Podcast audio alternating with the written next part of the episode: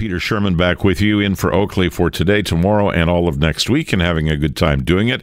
Uh, I want to get on to uh, something that uh, you may have been following if you read Michelle Mandel in the uh, Toronto Sun. She's writing about uh, Barry Sherman's cousins fighting for a share of the Apotex fortune. Now, to refresh your memories, I think everybody in the uh, sound of my voice knows the name Barry Sherman, and I, I, might say no relation to me, not even spelled the same way. I met him once, and all we did was shake hands.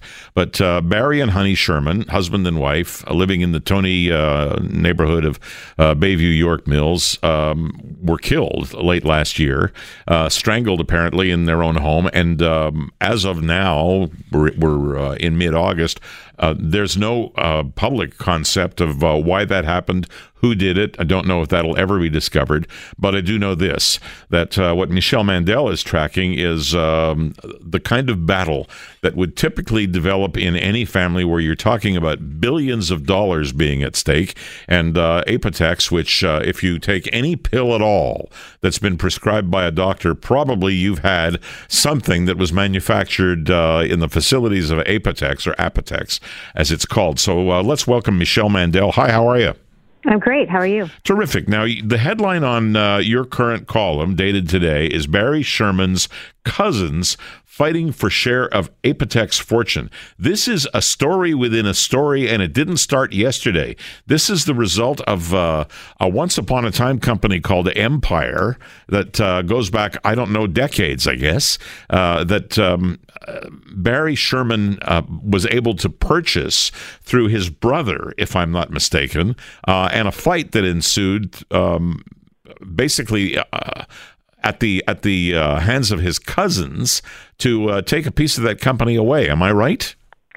Um, mostly. Mostly. Um, okay. It goes back to the 1960s, and um, uh, Barry Sherman's uncle uh, died, and his wife died soon after. So the, their four children, Barry Sherman's cousins, they're much much younger than than Barry Sherman himself. Barry Sherman was about 22 at the time. The kids were all under age seven um, were left orphaned and became uh, were adopted by another family. But the the executors of their parents' estate um, held this company for a couple of years, Empire Laboratories. Barry Sherman wanted at least first to run it. The executors turned them da- turned him down. Then he got together with a few partners and bid to buy it, and he outbid another suitor by about a hundred thousand dollars. He got the company. Um, his uncle's his late uncle's company with with his partners, and part of the company, um, I guess, offer was an option agreement that uh, that he would employ the boys in the company when they turned 21 and give them options to buy stock up to five percent each when they were 20 if they were working for two years. Um, the whole issue goes around the fact that uh, Barry Sherman sold the company about four years later, and he says that option then died on the table. There, it was a totally new owner. It had nothing to do with um, the boys or him anymore. And three years after that, he established Apotex. So essentially, to do with the other company. Essentially, by by is by creating Apotex and uh, getting rid of Empire, it made those clauses that uh, pertain to the cousins null and void. So they had no claim on Apotex at all in the eyes of the courts.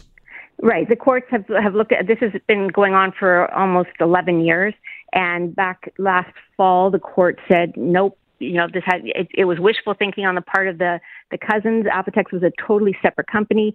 That that option agreement was null and void as soon as the original company was sold, and so you're out of luck, and you have to pay your legal costs to to your uncle, to your cousin. Which means that uh, this multi-billionaire was going to get three hundred thousand approximately in legal costs from the cousins, who were going to get nothing, and who right. felt that some piece of Apotex accrued to them because th- those rights that they had under Empire should have uh, survived and and gone across to Apotex, and the courts say no, but they're still fighting this, Michelle.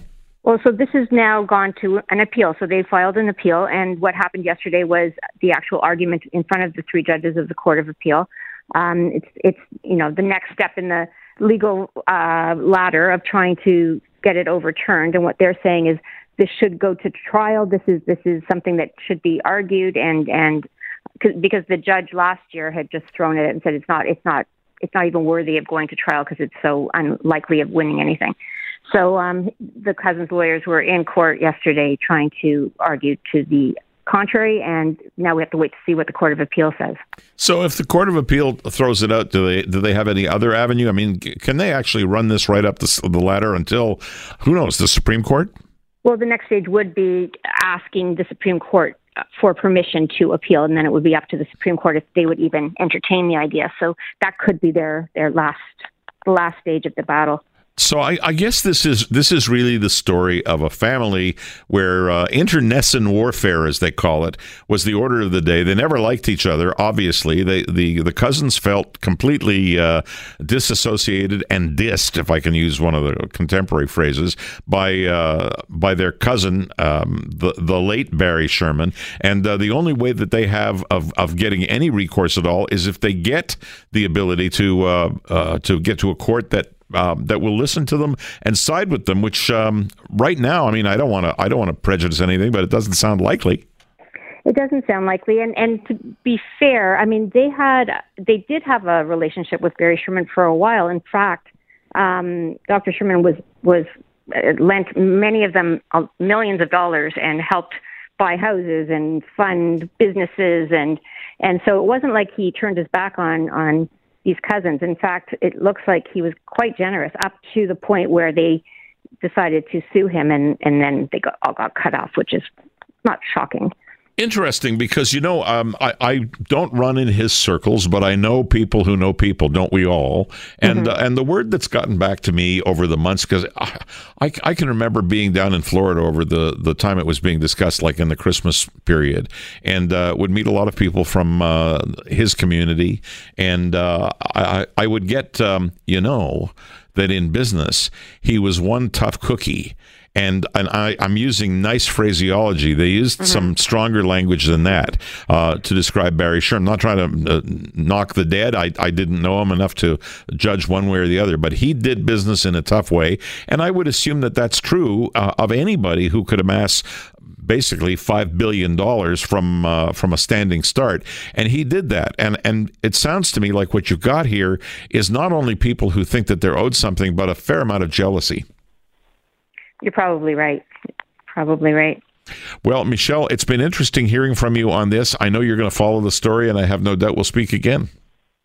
Perfect. Thank you. All right. Michelle Mandel of the uh, Toronto Sun talking about uh, a story that um, doesn't have an end as yet.